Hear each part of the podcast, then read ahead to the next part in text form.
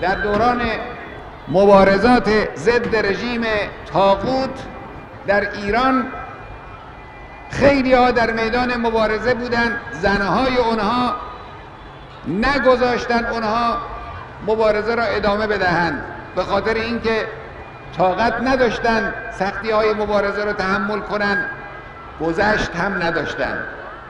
خیلی ها هم به عکس، خیلی ها زنها شوهرهای خود را به ایستادگی در راه مبارزه تشویق کردند، اونها را کمک کردند، برای اونها تقویت و پشتیبانی روحی آفریدند و به نظر من از همه کارهای زن مهمتر همین کار است.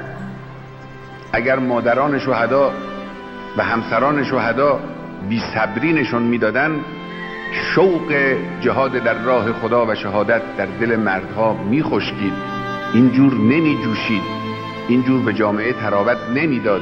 اینجا پیرزنی هست که از پاییز سال پیش کیسه بادامی جمع کرده است تا آن را در راه خدا هدیه کند.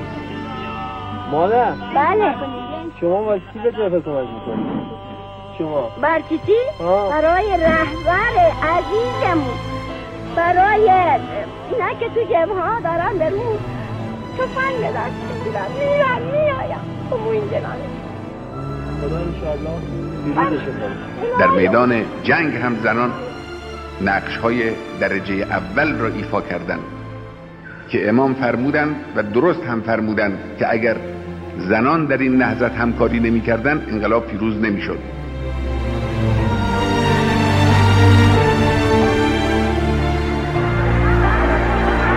زنان در عصر ما ثابت کردند که در مجاهده هم دوش مردان بلکه مقدم بر آنانند. خواهرهای ما، همین خانمهای معجبه، همین ها که مظهر عفاف هستند، در نهضت پیش قدم بودند. ارزش اعمال آنها بیشتر بود از ارزش اعمال مردها.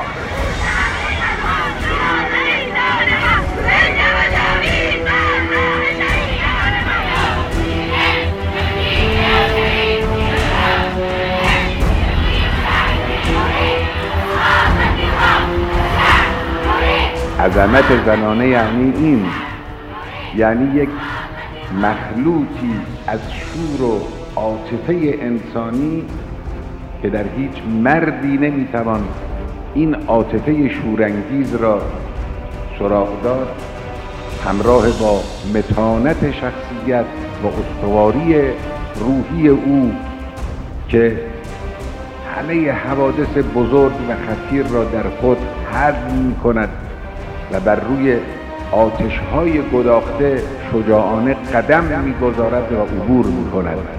این همون تربیت اسلامی است، این همون دامان پاک و مطهر و نورانی فاطمه زهرا سلام الله علیها است و شما دختران فاطمه هستید، فرزندان فاطمه زهرا هستید، دنبال روان فاطمه زهرا هستید.